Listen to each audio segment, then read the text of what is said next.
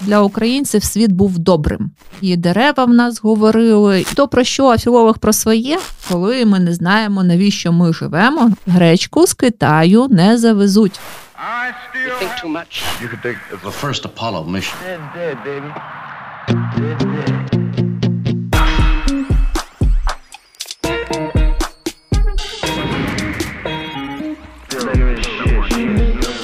Привіт!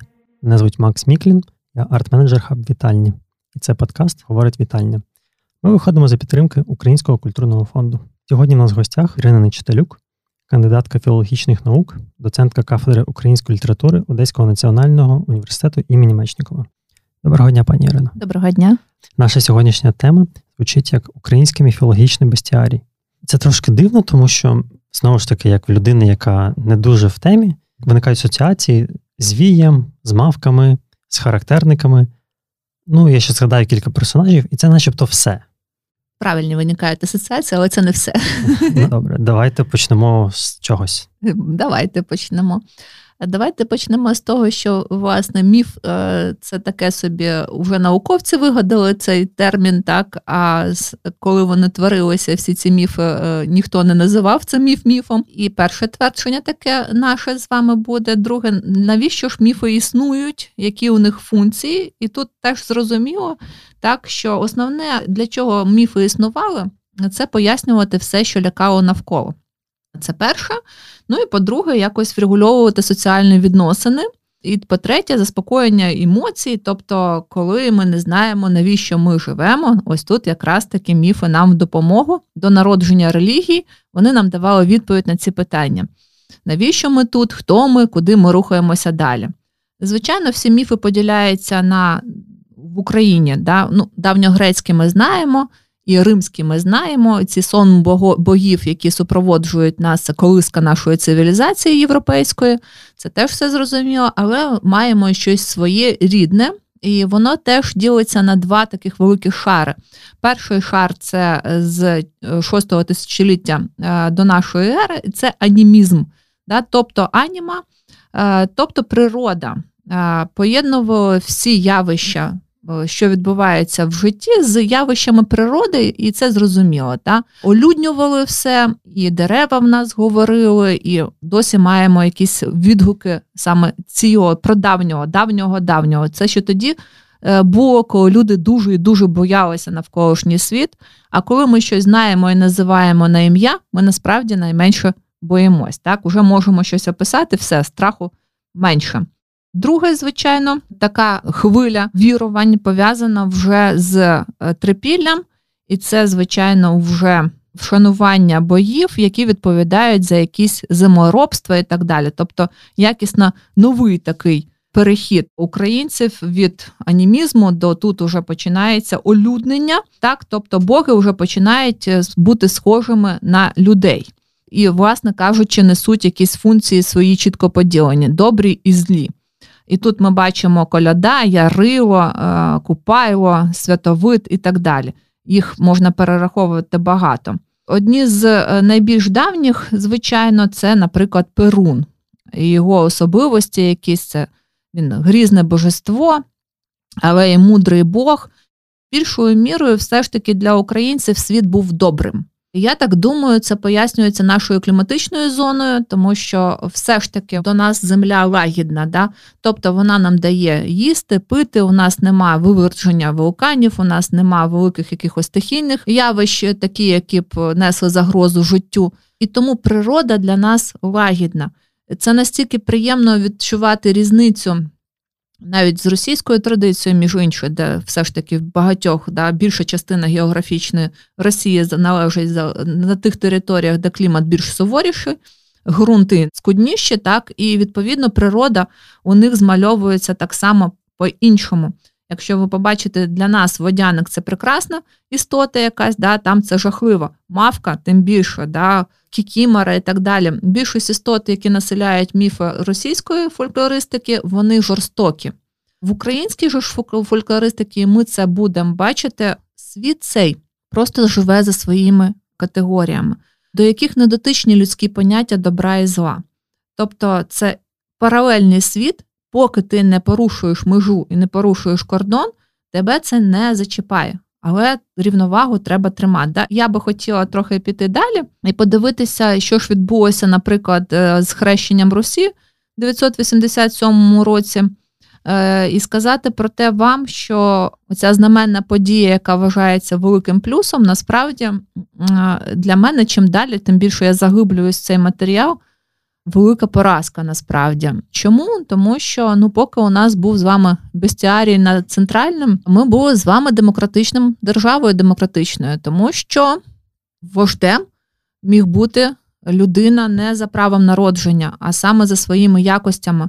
Потім чаклуном, да, ворожкою, знахарем теж людина ні в якому разі не за правом народження, а тільки за тими властивостями, які вона має, що очевидно. Да? Потім дивіться, цю посаду зайняв священник. І погодьтеся, що не кожен знахар і священник зовсім нерівноцінні. Так? Тобто, якщо в мене син, то священником я його зможу зробити при якихось там зусиллях, а знахарем, якщо в нього немає на це талантів, ні. Тобто, уявляєте, наскільки ми втратили в демократичності і соціальний ліфт працювати перестав повністю, тому що отут уже спадок влади, отут уже боротьба за трон. У нас настільки багато відголосків язитницьких, що ми навіть собі цього не уявляємо. Наприклад, там стучати тут по дереві. Ми дуже сміємося з проявів е, язитництва з мексиканців, наприклад, да, що вони якісь недохристияни, щось там в них якась своя цікава версія. Але у нас з вами не менш цікава версія, якщо ми розглянемо все більш детально. Календарно-обрядові цикли, да, колядки, вони про те, що народився син Божий, так, і ми носимо зірочку, як в Іфліємі, і носимо, звичайно, саме вертеп, да, в якому поверхи, де народився син Божий, все прекрасно, справді абсолютно християнське свято. Насправді свято дитяче, да, тому що надається перевага діткам, вони йдуть по хрещеним, е, отримують свої подаруночки. І таке собі для дорослих це таке собі свято, тому що тільки-тільки залишився піст, да, був суровий, складний. І тому дорослі особливо в цьому участі не беруть. Вони відходять від посту, да? ну і зустрічають своїх маленьких дітей, похресників. А от уже щодо щедрівок, то тут да, вітаємо в світі язитницьків, тому що що таке щедрівки без розуміння нашого минулого, нашого бестіарію, власне кажучи, неможливо. Тому що це офіційна назва святкування старого нового року. Пам'ятаємо, звідки взявся старий новий рік. Зміна календаря? Да, тому що ми живемо з вами одночасно в двох системах координат. Ось, звичайно, якщо дивіться, у нас спочатку наступає 2021 рік від Різдва Христового, і за сім днів ми святкуємо його народження. Звичайно, якась да, виходить не зовсім адекватна реакція для того, щоб хоч якось цю подію компенсувати. У нас є свій старий новий рік, і цим ми додаємо ще більш неадекватності, звичайно, але тим не менш весело. Тому коли я такі прості речі пояснюю студентам, вони дуже дивуються насправді. І коли я кажу про те, що ось е, та думка, щоб Різдво змістити все ж таки на грудень, вона в принципі має під собою якісь певні аргументи, скажімо так. Але 7 е, січня, звичайно, це не простий день. От в чому справа. Свято то християнське, а день то ні. День повністю пов'язаний з нашими з вами язичниками уявленнями про світ. І дивіться, як цікаво, рік ділиться навпіл. 7 січня і 7.07. Дивіться, як красиво. Да? Навпіл повністю Івана Купала. Вони як дзеркальне відображення один одного, і теж цікаво, ми до нього дійдемо своїм ходом, але тим не менш прошу зафіксувати оцю дзеркальність, красивість цих дат двох. Щедрівки, старий новий рік, нагадую. О, тут е, я хочу вам сказати, що це повноцінний карнавал. І тут я студентам своїм люблю розповідати таку історію, що коли нам здається, що давні люди жили якось в Богу, не так як ми, і вони примітивні, і так далі, ми дуже помиляємось. Чому вони не потребували психологів? І навіщо нам з вами психологи? А нам з вами психологи потрібні в першу чергу для того, щоб цей вантаж виховання прибрати своїх плечей. Що маю на увазі? Маю на увазі, що от зараз ми сидимо в кімнаті, е, дуже так собі пристойно все, а вам хочеться, наприклад, сісти на підлогу або лягти, або ще прекрасніше засунути пальця в ніс. Ви цього всього собі не дозволяєте, бо вихований. А це все накопичується насправді. Оця боротьба між фізіологією і вихованням накопичується, накопичується, і потім дає нам да, якийсь негативний результат. Там психосоматика, якщо хочете модний термін, або що в народі давно був розроблена система заходів, карнавали, коли люди можуть виконати всю цю енергію, яка накопичується в них. Маска. Що це таке? Це дозволяє мені в цей момент не бути вихованим, а робити все, що завгодно, без наслідків для мене справжньою, да, отою, що завтра я зніму маску і знову буду Іриною такою. Але як ви думаєте, навіть найбільш брутальний чоловік, якщо отак награється, потім вже, звичайно, 2-3 місяці може жити спокійно, пристойною християнином, да, пристойною спокійною людиною. Зелені свята, русалії трійця. І теж мені дуже цікаво, коли оці бабулечки несуть з церкви ці сухі букетики і не сухі, е, чи вони розуміють, що ці букетики символізують собою нічого іншого, як оберіг від русалок. Це давня традиція, що саме на трійцю в цей день русалки можуть вийти з води, можуть вийти, пройтися і так далі. Дівчата залишали їм гарний одяг, щоб вони могли вдягтися, не бути голенькими. А насправді хати охороняли оці букетики. Е, зараз їх теж несуть, зараз їх теж вставляють і вікна, і в двері. От тільки цікаво, ще раз кажуть, чи розуміють. Причому да, як поєднання таких химерне, ці букетики освячуються в церкві. Це те, що е, культура постмодернізму почала називати культурна шизофренія. Та ні, це симбіоз такий приємний. А, ну, от. Мені здається, це коли минула культура не відпускає нову культуру, і виходить такий симбіоз коли в нашій традиції є щось настільки стале, що дозволяє нам переживати великі катаклізми наші. Це насправді дуже дуже прадавнє, те, яке да, з нас навряд чи за, за будь-яких умов вийде колись. Абсолютно ви праві. Трійця свято дівчаче, і Тут до води, звичайно, ніхто не підходить, тому що бояться води, тому що в цей час е, русалки виходять із води. До речі, води на більшості території всі боялися. Недаремно е, в Уночія Левицького Кайдаш, головний герой, дуже боявся втопитися, тому що мало хто вмів плавати. Вода була агресивним середовищем. І це треба теж розуміти е, про наших пращурів, що так, вода це щось таке, тому і русалки, тому і багато іншої нечисті, які забирають і так далі. Згадаємо, у нас і Марічка в Коцюбинського да, тіні забутих предків змила водою. Тобто вода велика потужна сила. Ну, якщо брати Західну Україну, то там таке поняття купатися в принципі да, в річці, тобто це неможливо, тому що стрімка течія і так далі. В наших територіях так, але набагато менше. Тому купалися дуже обмежений період часу. І тому Івана Купала ось таке ще й свято, що нарешті можна було піти до води. Тому що то холодно ще, то вже холодно. Там, Якщо ви побачите за народним календарем, буквально місяць часу, коли дозволялося купатися. А, І це зрозуміло чому, бо холодна вода могла покрутити ноги і так далі.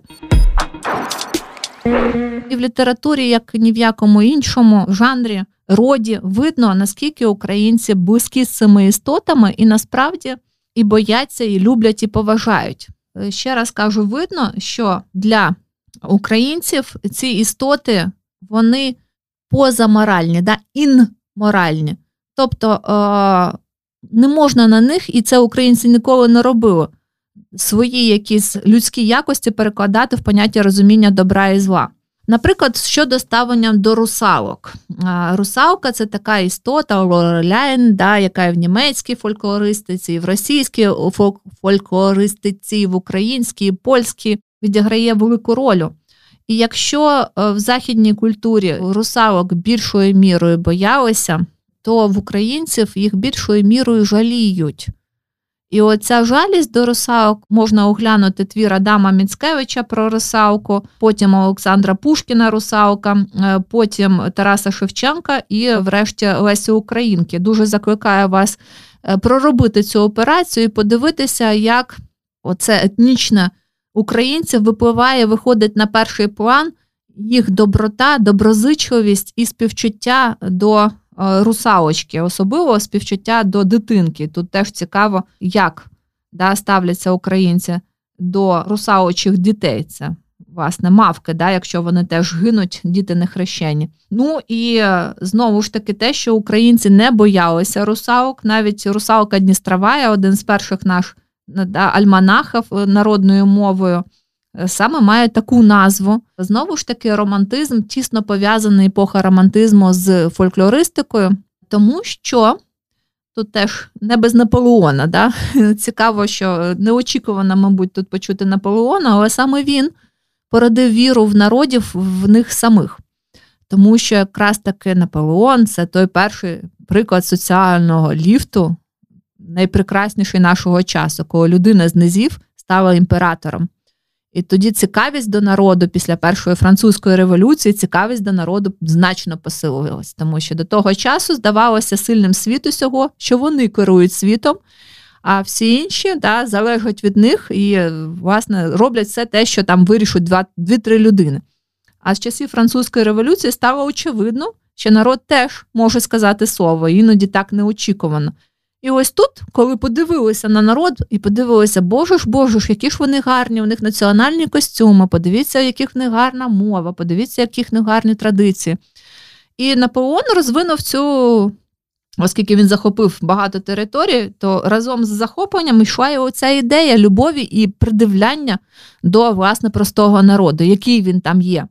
І це було велике відкриття. В тому да, і бестіарій став легітимним саме з цього періоду.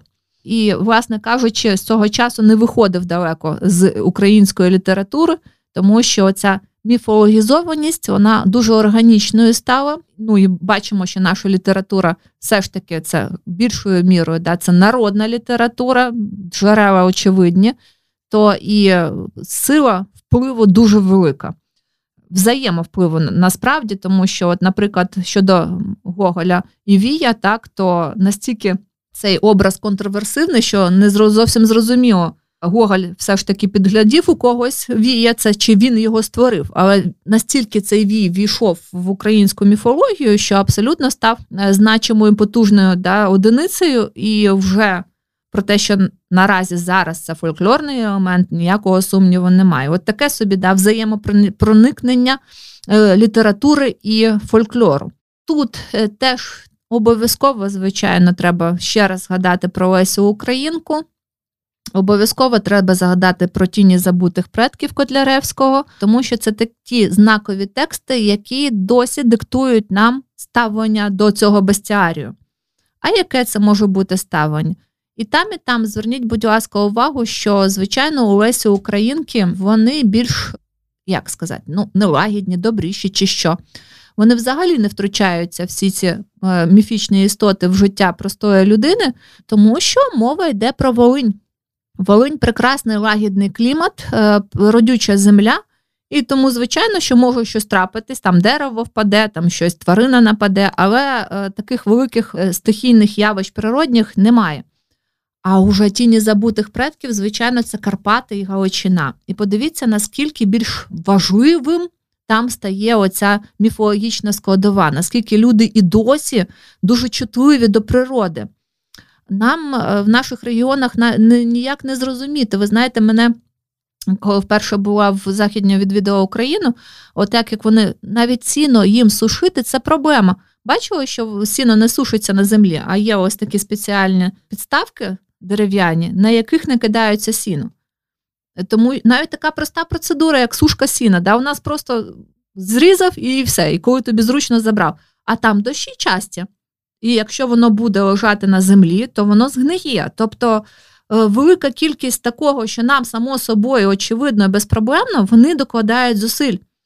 Е, і тому, от зайвий раз, щоб не було дощу, да, треба попросити прислухатися. Тому важливі оці люди, які мають зв'язок з природою, і вони відіграють потужну роль в суспільстві. В лісовій пісні такої людини немає. Дядько Лев він так, він там і там, але його поважають так, але точно не бояться. Чим прекрасний твір Коцебинського і чим прекрасне замилування його західною Україною, тим, що вони смерть сприймають як нормальне продовження життя оцей танок, коли да, наостанок почав гуцу, гуцу танцювати. Для нас трохи східняків це як так, що за радість на похованнях. нормально, тому що людина перейшла в інший світ, вона продовжувала свій шлях, своє існування, і це не так трагічно, як тут у нас. До цієї думки треба звикнути, що смерть це так само природньо, як і життя, власне, і лякатися її не потрібно. А ось е, так що тут, от тіні забутих предків, е, шедевр і шедевральність цього тексту ще й в тому, що от поглянути по-новому на наших з вами, да, оцей бестіарій, подивитися, який він зблизька, подивитися, які ті люди, які знаходяться на межі, як вони можуть бачити ці святи і які в них особливості є. І головне, ще раз головне, не докладати свою якусь земну примітивну людську мораль, да, отут примітивно, звичайно, трохи з натяжкою, до отих от вимірів вселенського масштабу. І, як на мене, тут е, геніальний опис, е, як е, святкував Лукаш, це здається, да, святий вечір. От святий вечір, да, християнське абсолютно свято. А ми зараз його прочитаємо. Тут не такий немаленький уривочок, тим не менш дуже цікавий. В тому сенсі, от як це відбувалося: поєднання релігії і поєднання фольклорних, да, поєднання міфів в у одній людині, як це все співіснувало. Якщо дозволити, почну читати. Для праці будні, для ворожіння свято. На святий вечір Іван був завжди в дивнім настрої, наче переповнений чимсь таємничим і священним.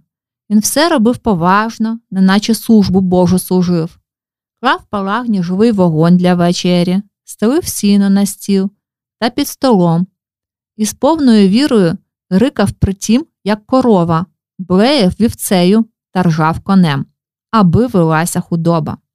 Обкурював ладаном хату й кошари, щоб одігнати звіра й відьом, а коли червона от метишні палагна серед курова того ознаймляла нарешті, що готові усі дванадцять страв, він перше, ніж засісти за стіл, ніс тайну вечерю худобі.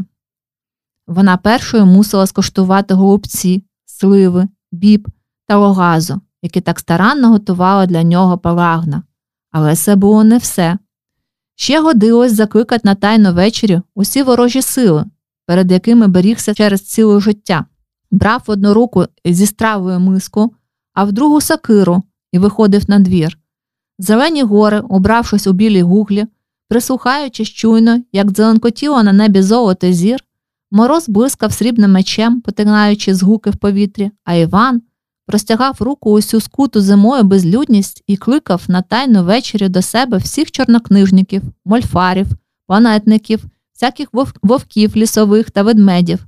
Він кликав бурю, що була ласкава прийти до нього на ситі страви, на палені горілки, на вечерю святу.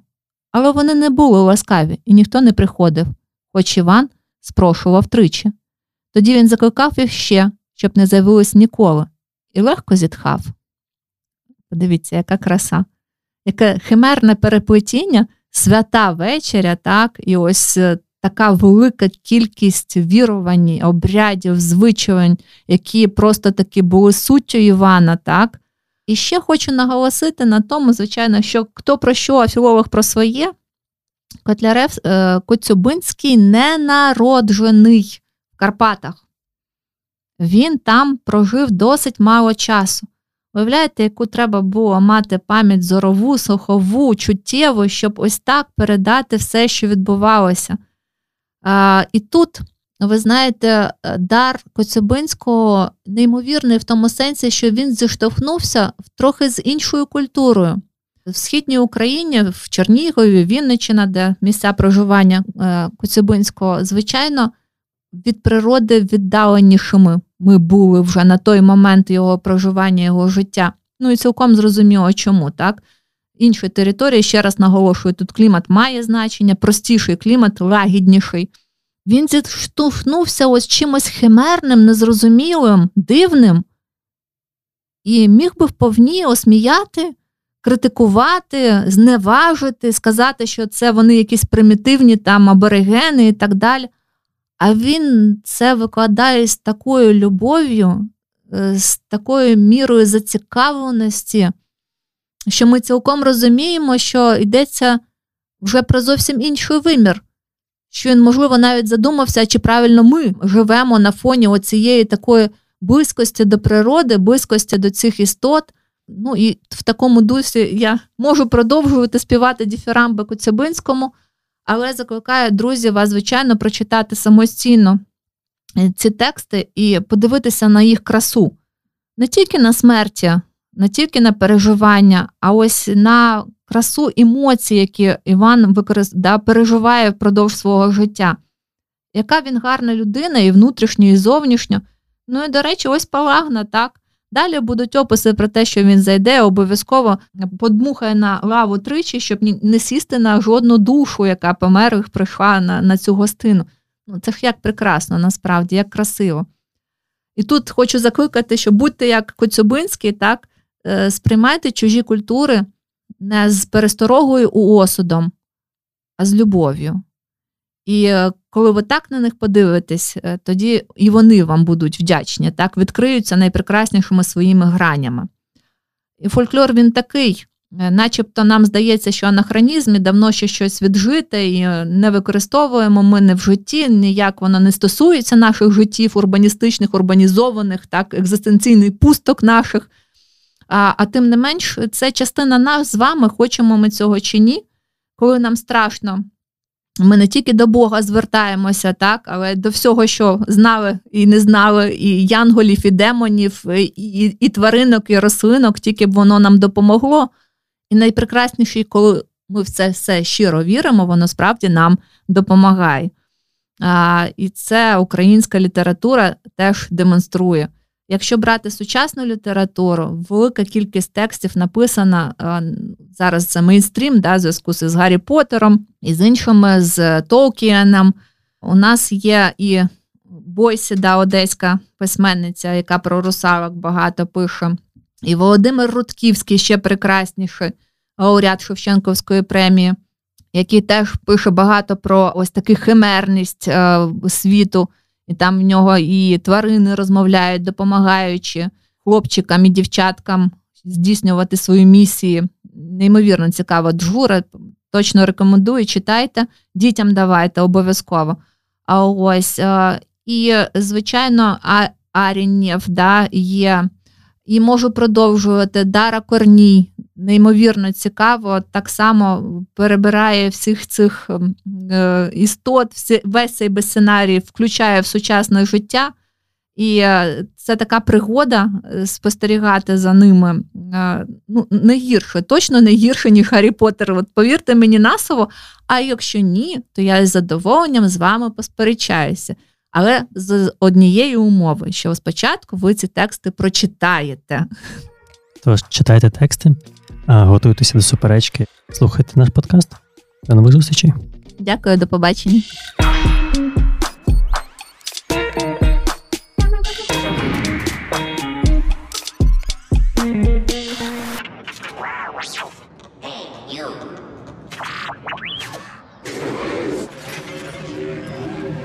Now, that's better.